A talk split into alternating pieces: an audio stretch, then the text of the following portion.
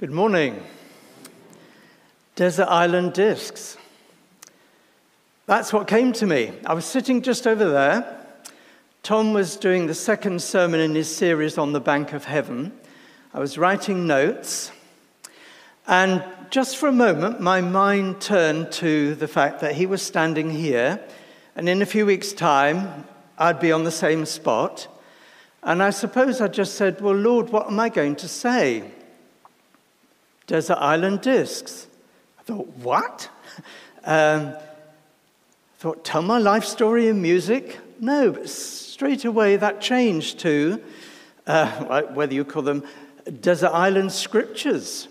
Because what came to me, and I, I, don't normally preach like this, you know, I'm, I'm the kind of person, give me a passage or give me a subject, and I'll do that. I won't mention myself necessarily. Um, but this seemed to imply that I should talk something about my life story around the scriptures that have been of particular significance to me in my life. And I do so in the hope that you also will go through that kind of exercise where God has spoken to you and certain things have happened in your life. And, and you record that, you, you, you keep that in your heart. And whenever um, someone's reading scripture and you come across that verse, that comes to mind straight away of how the Lord dealt with you. So I'm aiming to teach uh, life lessons. Okay, they're my life lessons. Not all of them, you'll be glad to say. Uh, we may get through four of them, uh, but we shall, we shall see how we, how we go. I'm 10 years old I've attended Sunday school from infancy, and in Lent, there's a mission to children. No chocolate, no special events, it's a children's mission. So every Tuesday night in Lent, there's going to be time in the church hall led by the lady parish worker. And I'm up for it. I'm up for most, most things, I suppose. And each week there's a memory verse to learn. So there are going to be six um, verses, and the big uh, pull on this is that if you can say all six verses at the end, then you'll be given a New Testament. Well, I'm up for that as well. And here is the memory verse from week one from Isaiah chapter 1, verse 18. Come now and let us reason together, saith the Lord. Though your sins be as scarlet, they shall be as white as snow. Though they're red like crimson, they shall be as wool. You see, I still remember it. I can still quote it from the authorized version, which is what we were using. And this led, as she spoke to the children, this led to a very simple illustration using the technology of the time, good old flannel graph. Okay? And she put up what's going to appear now, which is a simple red heart. Scarlet, crimson are the words used in our special text.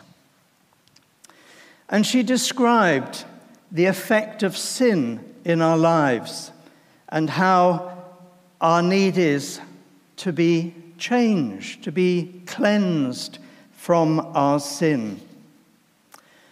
Years later, I was reading The Return of the Native by Thomas Hardy. And what struck me uh, is a description of someone in the first chapter, it just describes the landscape, empty of human beings, and just describes it in its starkness, but its beauty. And then the second chapter, you're introduced to an old man walking along a road, an old white haired man. And in the distance, on the same road he's traveling and going in the same direction, is some kind of vehicle and as he gets closer, he finds it's a kind of a wagon and someone is leading uh, a horse. And then uh, Hardy writes this When he drew nearer, he, the old man, perceived it to be a spring van, ordinary in shape, but singular in colour, this being a lurid red. The driver walked beside it, and like his van, he was completely red. One dye of that tincture covered his clothes, the cap upon his head, his boots, his face, and his hands. And he was not temporarily overlaid with the color, it permeated him. And the old man knew the meaning of this. The traveler with the cart was a reddleman, a person whose vocation it was to supply farmers with redding for their sheep. The red ochre that they used to mark the sheep in the uh, mating season to know which of the ewes have been covered. And the man who, who dealt in this was absolutely covered in it. And this is such, to me, a picture of what sin is. I'm sure anybody dealing with, with scarlet dye has the same problem. that if it gets anywhere than where they want it to be, it's going to stain everything. And what we have here is a picture of the human heart stained with sin. It permeates all the way through. And my 10 year old heart understood that was true of me. But then, of course, she went on, peeled off the red heart, the flannel graph, and revealed a white heart underneath, symbolizing a pure heart, a heart that has been cleansed and changed, with the hope that the filth of sin can be washed away. So I want to just spend a moment looking at that verse in Isaiah chapter 1, and it's at verse 18. Come now, let us settle the matter, says the Lord, in the NIV version. Not that that's there if you see what I mean. Though your sins are like scarlet, they shall be as white as snow.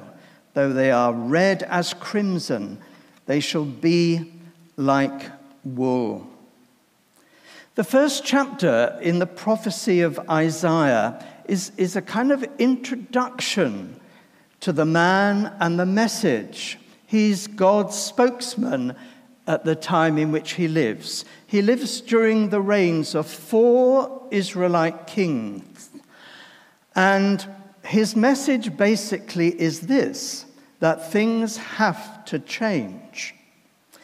The first part of that chapter describes the people of Israel as a rebellious people. Though they are said to be the people of God, people's, uh, God's own choice, they are rebelling against Him and His ways. And they're living uh, as, if, as if God did not exist. And Isaiah says, Look around you. Look where you're living. The countryside, it's like a wasteland. Is this the land flowing with milk and honey that you were promised when you came into this land? Why is it a wasteland? It's a wasteland because you have turned back from your God, and, and so the blessing no longer flows. You simply have to stop doing wrong and learn to do what is right. Who are the people in society to be looked after? Who are to be cared for, cherished? Why are you not doing it? And when it comes to worship, oh, they were worshipping, but the complaint was your worship is all external. It's all what can be seen. but there's nothing going on in your heart. You're not engaging with God. When you come to worship, you sing the songs, you do all this stuff, you're praying, etc., etc., but it's not from the heart. And that's where the problem is. Your heart must be changed. Your heart is, is like something that is stained and dyed crimson. But it can be washed, it can be cleansed. God is a God of grace. God is desiring to, to welcome you back, as it were, into true fellowship with Him. Why don't you turn? There's a promise given in this first chapter, right at its close. A promise, but also a warning. The promise come back to God with all your heart,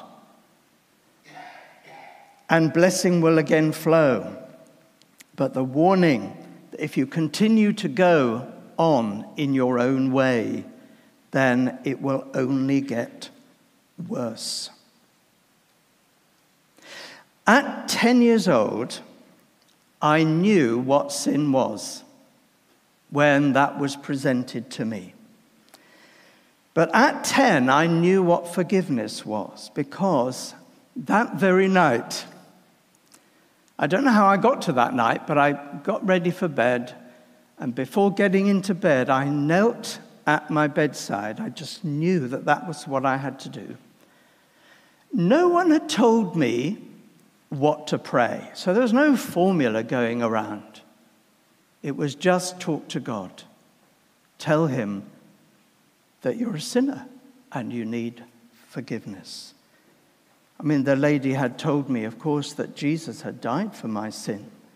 So I asked for him to come and help me and to come into my life. And I was unprepared for anything. No one had said, well, if you do this, then this will happen. Oh, no. So I was taken by surprise when I lay back in bed and I felt as if I was like lying on the beach. I, I grew up at the seaside lying on the beach with the waves rolling up over me. It was just wave after wave after peace coming over me. And I knew my prayer had been heard, and I knew I was a new creation. I'd been washed clean. Didn't understand it fully, but I had, and I have had from that very moment, the assurance of being reconciled to God. I'm 12 years old. By personal reading, or more than likely through hearing a sermon, I have a new key verse in my life. I've got no other story to go with it like, like there is with that Isaiah one. But there's a new and a relevant scripture that has been presented to me. And it's from Paul's letter to the Galatians, and it's chapter 2 and verse 20. I am crucified with Christ. Nevertheless, I live. Yet not I, but Christ lives in me. And the life which I now live, I live by the faith of the Son of God who loved me and gave himself for me.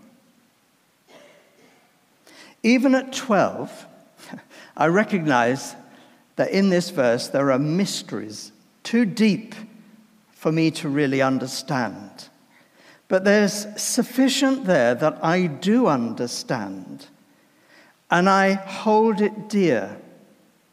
It reminds me of another illustration that was used uh, at the time perhaps um, in a slightly different way, but I'm going to use it now. It reminds me of the, the scene at Jesus' crucifixion. Have you seen some image such as this? Three crosses, Jesus on the central cross, and the thieves on either side. And They're colored, there's the red, stained with sin for, for the two thieves. And I, I can identify myself with the thief. I recognize that I am a sinner. And there was one of those thieves, praise God, who, who recognized that he was there being punished, dying slowly, and it was fully justified because of all that he had done. But he looks towards another man, another man who is impaled to a cross. And he says to him, that dying man, Lord, remember me when you come into your kingdom. He sees that man on the cross not like himself, but a king, a king of a kingdom. It's amazing faith, isn't it? To identify Jesus in that way. And that is, is like an act of, of repentance. Lord, remember me. But he is the one who receives those gracious words I tell you, this day you will be with me in paradise. I identify myself with that sinner. But there's a glorious exchange, isn't there? A glorious exchange. In that moment when I place my faith in Jesus Christ, his righteousness is put to my account, and my sin is handed over to him. He bears my sin in his body on the tree. But I receive his righteousness. I'm cleansed. I'm new. I'm forgiven. That's the verse that I want to describe the situation I am in. My life has changed because Christ has made the difference. Let's just focus on Galatians 2, verse 20. Paul is writing to the churches in the region of Galatia who have started to go off the rails. Despite the teaching of Jesus that all are welcome in his kingdom, despite even the uh, ministry of the first apostles the, uh, the way we are saved, the way that we are brought back to God, is by His grace, not through anything we have done. The Galatian churches were influenced by those who came from a Jewish background and said, You have to also keep the law. And there were real issues at the time, especially people separating themselves. You know, well, I'm, I'm a Jew, I'm a Jewish Christian, or I'm a Gentile Christian. And, and there was separation in the churches. And it was all down to how are we saved? And Paul has to write and say, salvation is through faith, and it's by God's grace. It's not achieved by the things we do. Christ has fulfilled the law for us. We look to him alone. And Paul, suddenly from talking about the situation generally, makes it very, very personal. I, I, I keeps coming in. Me, me, me. Not in a, not in a bad way, but he's, he the way to settle the argument, he says, Well, this is how I see myself. I have been crucified with Christ. It's as if I were on the cross. I'm the one being punished for sin. Nevertheless, I live. I'm, I'm still alive. Because I'm cleansed, I'm forgiven, by the grace of God. And the life I now live, it's, it's the life of Christ in me. And that makes all the difference to me. And you Galatians need to get back to that too. I live by faith in the Son of God who loved me and gave himself for me. He makes it very personal. Do you feel that way too? Do you feel that Jesus Christ died for you? For me? Can you make it that personal? Can you step into that place? My sin upon him, his righteousness put to my account. That verse is wonderful to me. At 12, I grasp what I can of the mystery that I am identified with Christ. I in him and he in mine. I now need, I know, to assume the ways and the mind of Christ. A hymn has become a favorite to me. You may know it. I found a friend. Oh, such a friend. He loved me ere I knew him. He drew me with the cords of love, and thus he bound me to him. And round my heart still closely twine those ties which naught can sever, for I am his, and he is mine forever and forever. I'm 14 years old. I'm at youth club in the same church hall that I went to all those years before. Some friends are in the back room, there's a table tennis table out, and the ball's going everywhere, and suddenly the ball disappears. It disappears behind a bookcase. So I'm not playing at the time, but so I go hunting for it, pull the bookcase out, and reach behind to get uh, the ball. But there's something else behind the bookcase. Something has slipped down. It's a picture.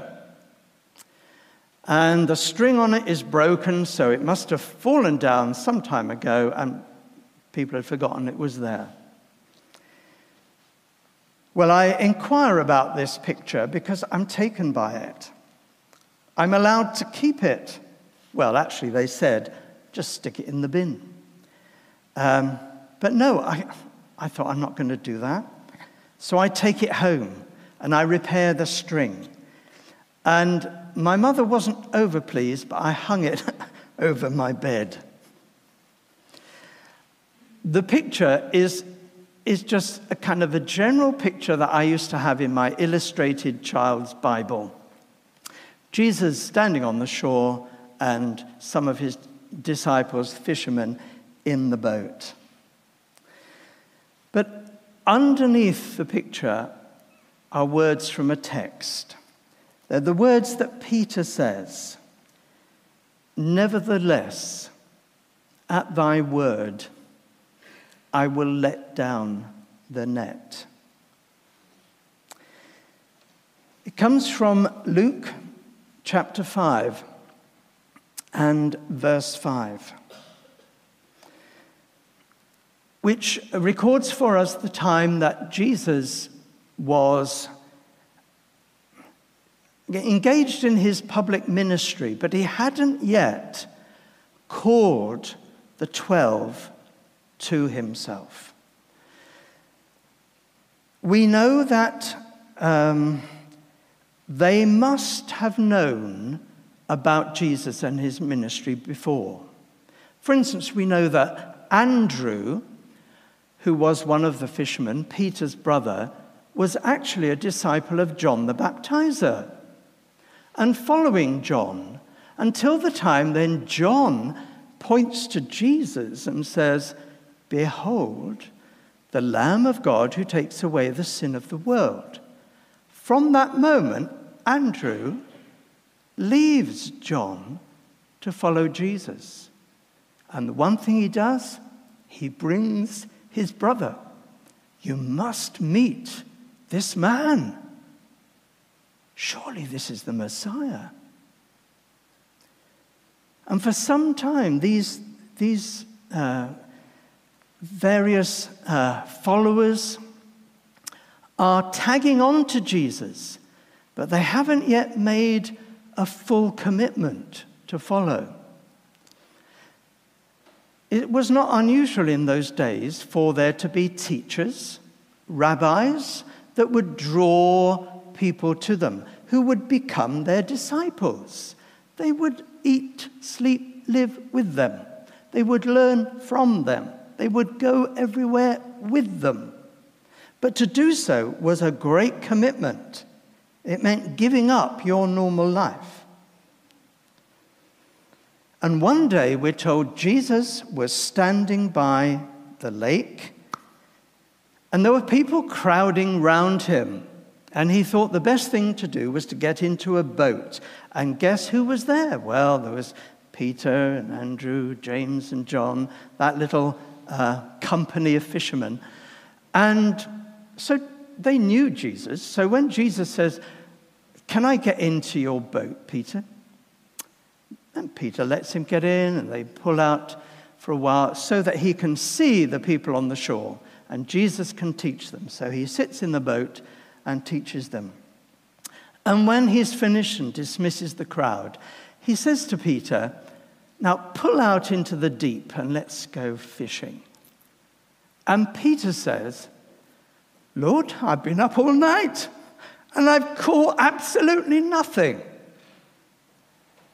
The fish aren't nibbling at the nets, you know. It's, it's going to be a pointless task. But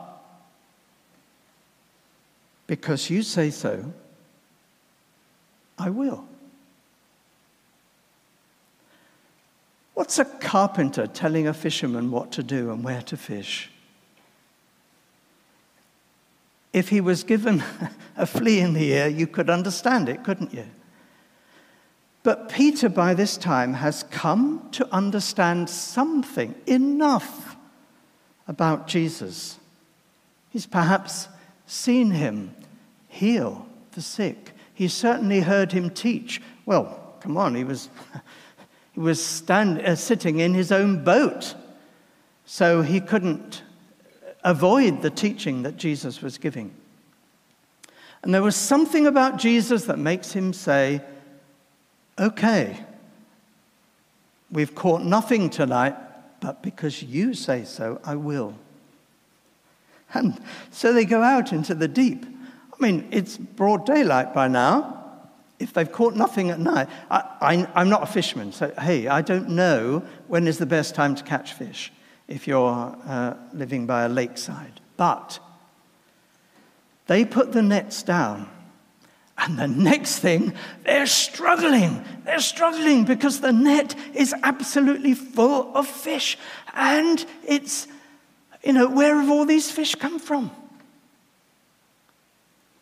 Do you know Peter's reaction? He falls at Jesus' feet and says, Depart from me, Lord, I'm a sinful man. The next thing, He's calling to the others, Come and help us. Come and help us to bring all these fish to the shore. And that's the key moment for these men who have witnessed this Andrew, Peter, James, John. From that moment, they pull their boats up on the shore for the last time. And from that moment, they follow Jesus.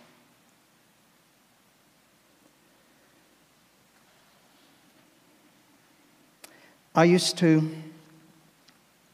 before I got into bed, I would stand and look at that picture. And I would say, Nevertheless, at thy word, I will. Well, all the things I don't want to do, Lord, but if you tell me to do something, I'll do it. If you want me to do something, I'll do it. And that's the point we may have to get to. when we recognize that Jesus has all authority. That was where I'd got to at 14. That I must submit to his authority. I must follow a path of obedience.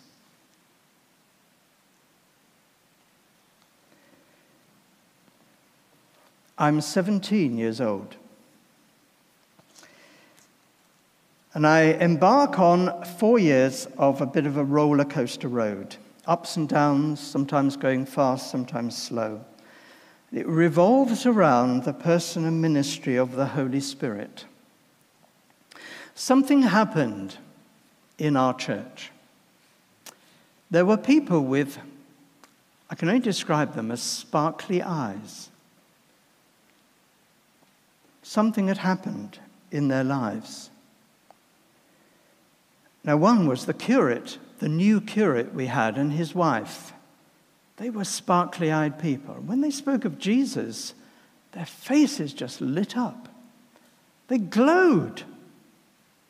And I noticed there were one or two others. And do you know, whenever I see someone knowing Jesus and just rejoicing in him, I want to talk to that person. I want to know more about their experience. So I went to the curate after a while and I said to him, I'd really love to hear um, what's been going on in your life. And he said, Well, I'm sorry, I can't tell you. I've been forbidden to speak about this. I'm not allowed to preach about this subject from the pulpit, and I'm not to share with anyone either what has happened in my life. Because the subject was controversial at the time the baptism in the Holy Spirit. The vicar and his wife were not sparkly eyed people. For the first time, I came up against the, the problem of, of what we would say that the two sides in this matter. There are those who are cessationists. They believe that the not all the, the, the uh, gifts of the Holy Spirit, but just the spectacular ones, the unusual ones, all those finished with the age of the apostles. And then there are others, and they were coming in the Church of England through what was then the renewal movement, who said there is a second blessing for Christians. There is something more and it comes about through the baptism in the Holy Spirit. Over the next four years, I'm going to be grappling with this issue. I go off to uni in North Wales, and it is, I wouldn't say it's the, the where all the cessationists were gathered in one place. I, I enjoyed the ministry. It was reformed, solid biblical teaching I heard at university. I grew in my knowledge, my understanding of my faith at that time in a wonderful way. But every now and again, I would, I would be thinking about this subject. Occasionally, I went to a Pentecostal church. I spoke with um, people who were Pentecostal by background, and this was part of their experience and all kinds of, of things. I say it was a bit of a roller coaster up, down, fast times, slow times, all wanting to understand about this. And it came right through to a, f- a few weeks before my final exams. I'm sitting in my room and I'm reflecting on Isaiah's prophecy, prophesy, prophecies about the Messiah. And I'm reading in Isaiah chapter 9 and verse 7, familiar words that we often read at Christmas.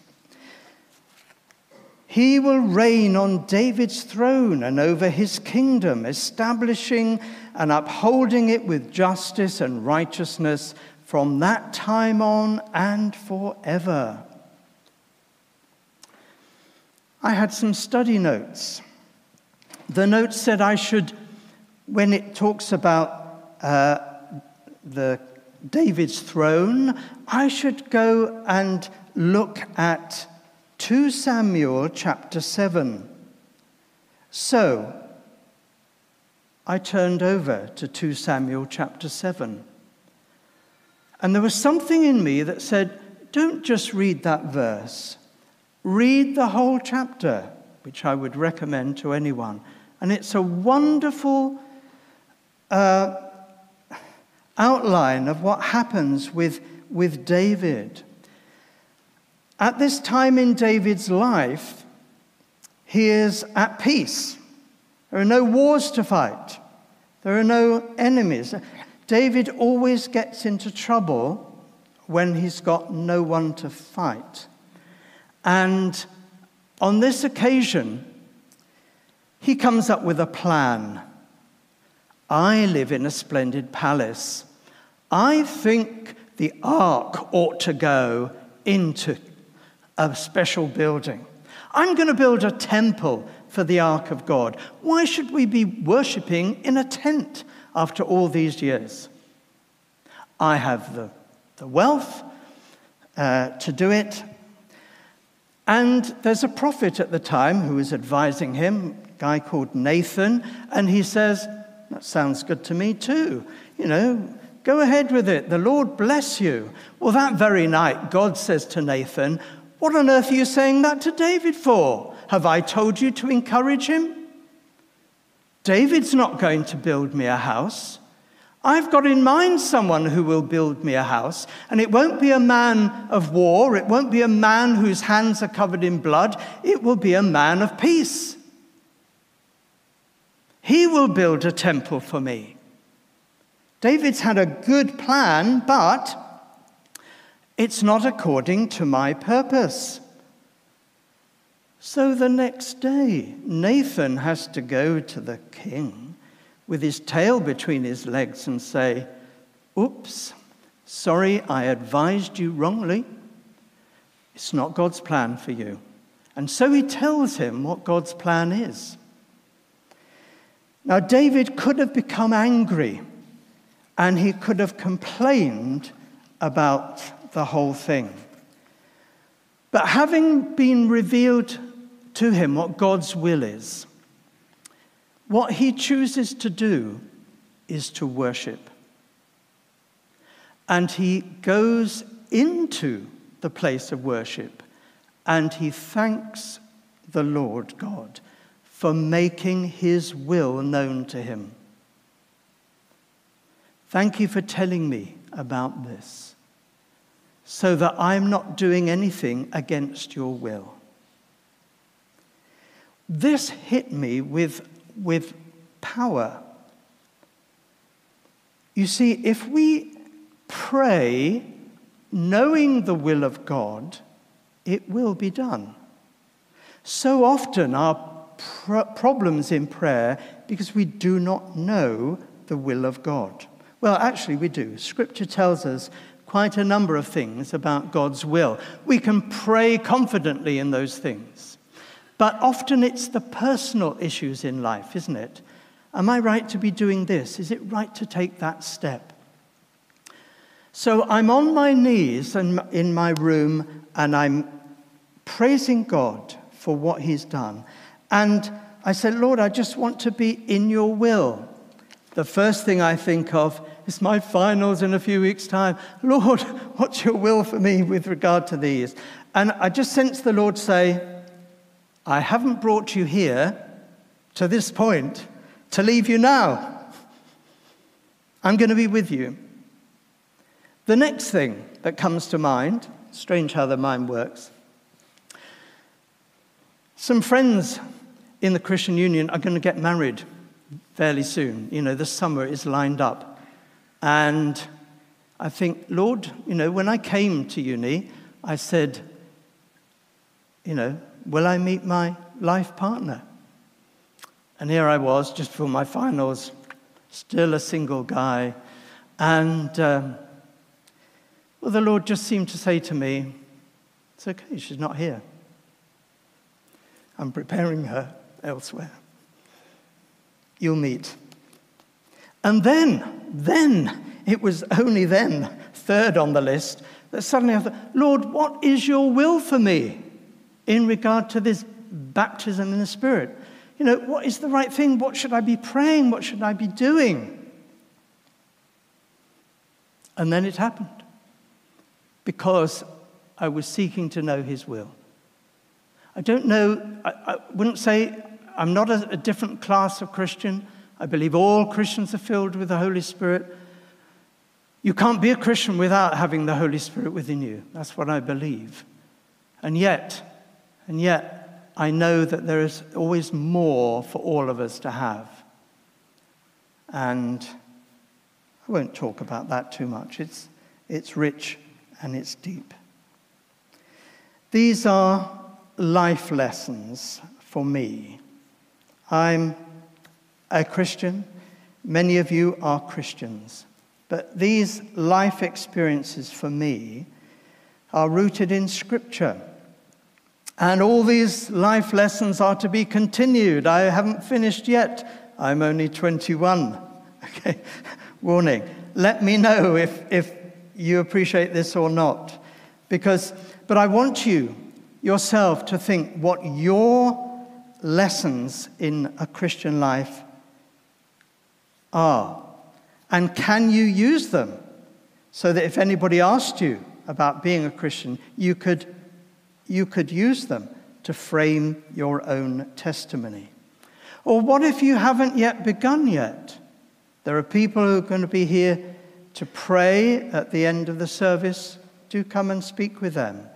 And you can always speak to me if I haven't put you off too much already. Let's draw that to a close by singing our final song.